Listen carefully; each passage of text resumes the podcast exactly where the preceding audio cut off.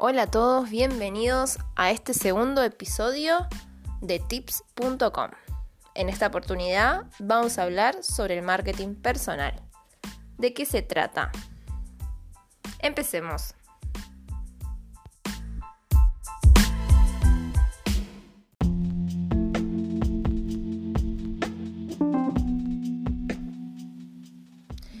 Cuando hablamos de marketing personal, hablamos de aquellas estrategias de marketing aplicadas a nosotros los profesionales. La idea es construir una marca personal que nos logre diferenciar de nuestros competidores. Principalmente debemos preguntarnos quiénes somos. Para dar respuesta a esto tenemos que evaluar cuatro ejes. Nuestros objetivos, hacer un análisis FODA, un análisis también de nuestro target y también lo que es la identidad digital que queremos darle a nuestro emprendimiento. Vamos a empezar con el tema de los objetivos. Tiene que ver con aquello que queremos lograr.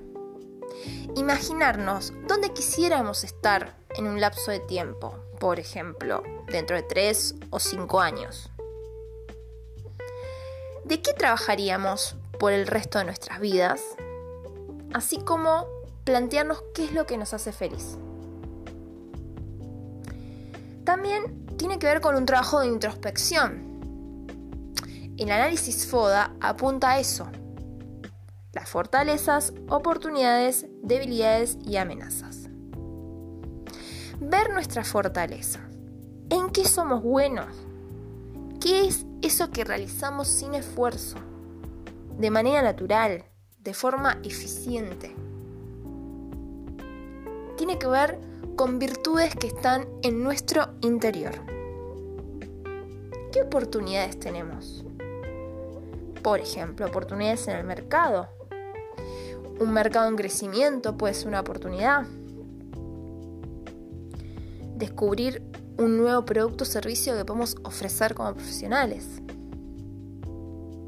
Asimismo están las debilidades y las amenazas.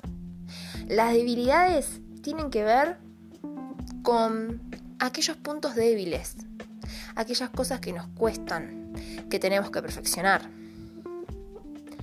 Y las amenazas, que vienen del lado exterior, tienen que ver con aquellas señales de alerta en nuestra profesión o en nuestro sector. Sí que hace que tengamos que trabajar en ello a pos de poder dar una respuesta ante esa situación amenazante. Puede ser, por ejemplo, la sobresaturación de oferta de un producto o servicio.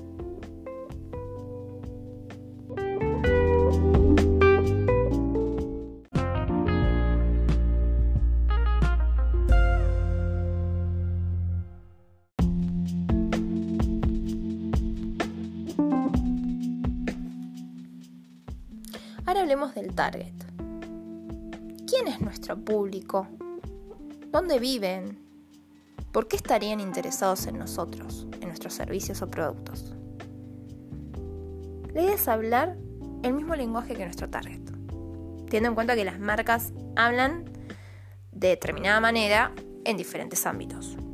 Lo importante es siempre dirigirnos a nuestro target con el mismo lenguaje, a fin de generar esa empatía, y que puedan llegar nuestras comunicaciones a ellos. Después está el análisis de nuestra identidad digital. Nuestra huella digital, o sea, qué información existe en Internet sobre nosotros. Un ejercicio es googlearnos, en general, o sea, buscar eh, con nuestro nombre y apellido a ver qué aparece. Si tenemos un perfil en LinkedIn, lo más probable es que aparezca esto dentro de las búsquedas de Google. Es muy importante que lo que esté en Internet sobre uno vaya con cierta unicidad a la imagen que queremos mostrar. Entonces, por eso es muy importante hacer nuestro análisis de identidad digital. Asimismo, pensar en cuál es la identidad que nosotros queremos transmitir en nuestras redes sociales. ¿sí? Para esto hay que tener en cuenta diferentes características.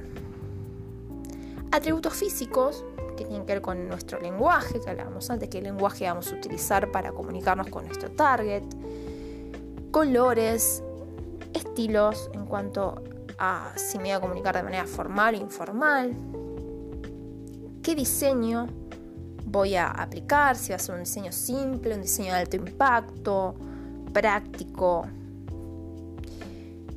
imágenes que voy a utilizar para darle ese, esa identidad, digamos, a, nuestras cuentas, así como la forma en que nos vestimos. También eh, la forma en que nos vestimos tiene que ver con la comunicación no verbal, lo cual comunica mucho y también es parte de nuestra identidad profesional. Vamos a usar traje, vamos a usar ropa más informal. Después tenemos la parte eh, de lo que es más introspectivo, que tiene que ver con los valores que nosotros queremos representar como profesionales. O sea, que nos contraten por nuestros valores, sí, por lo que hacemos, por lo que decimos, tiene que estar en consonancia con nuestros valores. ¿Cómo es nuestra personalidad?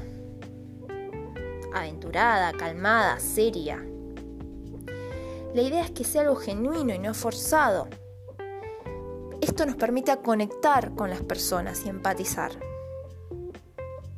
Después está en esta construcción de identidad eh, personal en las redes nuestra historia personal. ¿Qué nos definen? ¿Qué es lo que nos marcó en nuestra experiencia pasada en cuanto a profesionales, momentos, el origen de nuestro emprendimiento, etcétera? ¿Qué nos diferencia de la competencia? Ahí está el análisis de los valores diferenciadores, las ventajas que nosotros contamos para hacer de nuestro servicio único y diferente. La idea es buscar exhaustivamente, a forma de brainstorming, haciendo anotaciones, buscar cuáles son nuestras cualidades para detectar aquellas que nos destacan y nos podrían diferenciar. Después tenemos lo que sería la elección de los medios adecuados para comunicar nuestra propuesta al público definido. Así como eh, los tipos de formatos que vamos a utilizar en estos medios. Es decir, la elección de las redes sociales a utilizar y los formatos que vamos a utilizar para poder transmitir nuestros propósitos.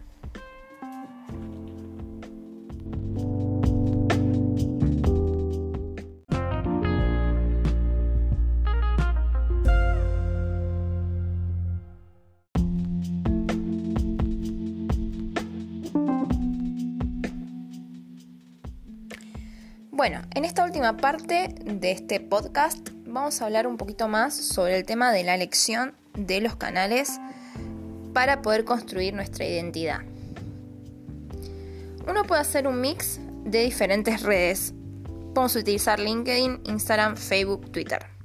La idea es definir eh, una frecuencia y temáticas para cada una de las publicaciones que vamos a hacer en estas redes usar el mismo nombre en todos los perfiles y mantener el mismo tono de comunicación. Cada red tiene sus propias características, entonces es muy importante poder reconocer cuáles son sus funcionalidades.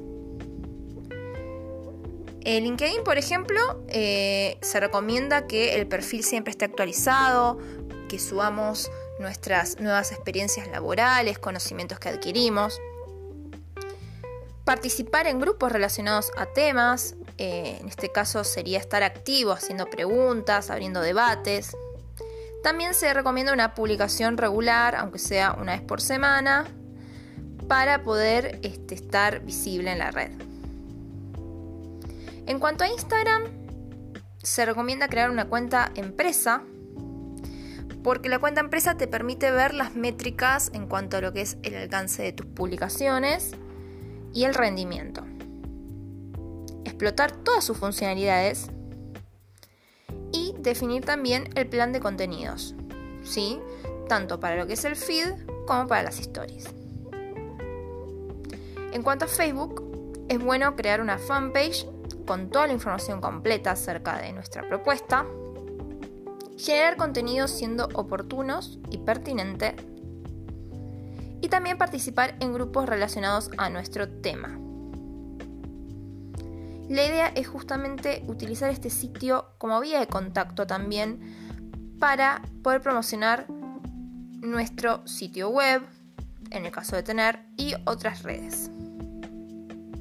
En cuanto a Twitter, la idea es, como en el caso de Facebook, Instagram y LinkedIn, mantener el perfil actualizado. También hay que ser oportuno y pertinente.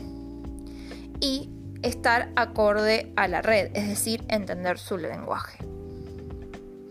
Bueno, esto ha sido todo por hoy. Nos vemos en el próximo podcast la semana que viene.